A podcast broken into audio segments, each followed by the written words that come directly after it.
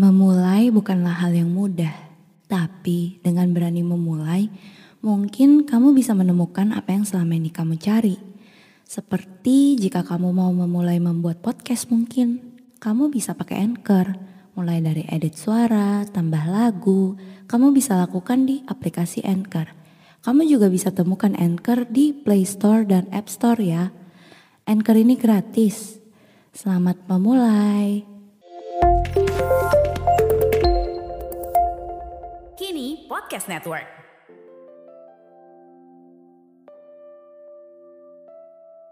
Kalian pasti sudah sering mendengar istilah stoikisme. Beberapa influencer sudah bisa menerapkan prinsip ini.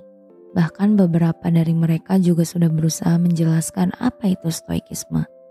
Aku yang mendengarkan hal ini cukup tertarik untuk memahami prinsip-prinsip yang ada dalam stoikisme ini. Di luar sana sudah banyak juga orang-orang yang mencoba menerapkan stoikisme ini ke dalam hidup mereka.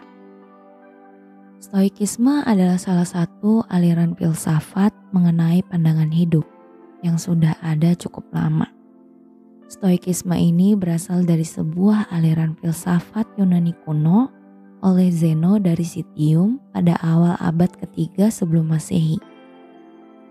Terbayangkan betapa lama prinsip hidup ini bertahan dan bahkan sampai sekarang malah jadi viral dan pelan-pelan orang mulai menerapkannya ke dalam hidup mereka. Aku rasa jika ada sebuah prinsip yang bertahan cukup lama dan masih bisa diaplikasikan ke dalam hidup modern ini, berarti ini adalah sebuah aliran filsafat yang cukup baik untuk diterapkan dalam kehidupan kita agar hidup kita menjadi lebih baik. Namun sama seperti jodoh, aliran filsafat juga punya jodohnya masing-masing. Makanya, jika ada orang lain yang tidak setuju dan tidak bisa melakukan aliran filsafat ini, jangan langsung dijudge. Karena toh pada dasarnya setiap manusia itu unik. Stoikisme ini dibagi menjadi dua dimensi, yaitu dimensi internal dan eksternal. Dalam hidup ini ada beberapa hal yang bisa kita usahakan dan ada beberapa hal yang di luar kendali kita. Itulah mengapa stoikisme membedakan kedua hal tersebut. Dimensi internal adalah hal-hal yang ada dalam diri kita. Apa yang bisa kita kerjakan, apa yang bisa kita usahakan, dan semua itu terlepas dari hasil. Dimensi internal ini hanyalah berurusan dengan diri kita sendiri. Sedangkan dimensi eksternal adalah hal-hal yang tidak dalam kendali kita. Misalkan tanggapan orang lain terhadap kita, perilaku orang lain kepada kita, dan semua hal yang tidak bisa kita kontrol. Memang hidup selalu tentang timbal balik Berhenti sejenak jika diperlukan. Percaya kepada setiap proses yang kamu jalani. Jika kamu menyukai podcast ini, mungkin kamu perlu mencoba Anchor untuk membuat podcastmu sendiri. Bisa di-download dari App Store dan Play Store atau bisa juga diakses dari website www.anchor.fm. Tidak perlu ragu karena Anchor gratis. Download sekarang. Namun terkadang kita juga bisa dijahatin orang padahal kita sudah melakukan hal yang baik. Dan stoikisme ini mengajarkan pada kita bahwa jangan menaruh bahagia ke faktor eksternal tersebut. Jangan menaruh harapan ke hal yang tidak bisa kita kontrol, karena kecewa pasti akan datang. Maka taruhlah itu ke dalam diri kita sendiri pada intinya, sepanjang aku mempelajari aliran filsafat stoikisme ini, aku belajar bahwa kita cukup mengerjakan yang terbaik yang kita bisa. Kita cukup melakukan sesuatu semaksimal yang kita bisa. Kita juga manusia yang pasti akan melakukan kesalahan.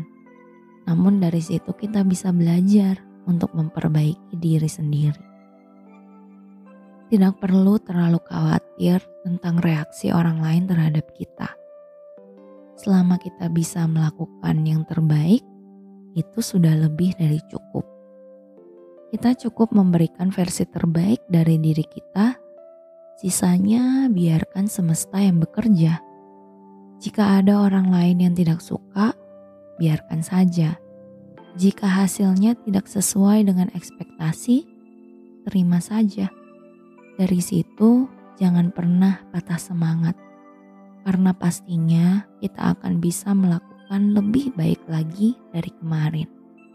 Dan juga, kita tidak perlu terlalu berlebihan terhadap sesuatu, karena hidup ini pasti ada naik, ada turun. Jika sedang senang, nikmati saja rasa senang itu. Tapi jangan memaksa untuk selalu senang, karena pastinya sedih akan datang. Dan jika sedih itu datang, tidak perlu terlalu lama untuk terpuruk, bahkan sampai merasa hidup kita penuh dengan kegagalan, dan akhirnya kita tidak ingin bangkit, dan pelan-pelan kita tenggelam. Karena aku yakin, jika kita ingin bangkit lagi, pasti senang akan hadir lagi. Jadi, jika sedang sedih atau senang, nikmati saja prosesnya. Karena itulah yang membuat kita manusia. Inilah hidup. Suka atau tidak, tetap harus dijalani. Tapi aku rasa akan lebih indah jika kita terus menikmatinya daripada harus terus-menerus mengeluh dan merasakan kepahitan setiap hari. Hidup ini terlalu singkat untuk diisi dengan kepahitan dan kemarahan.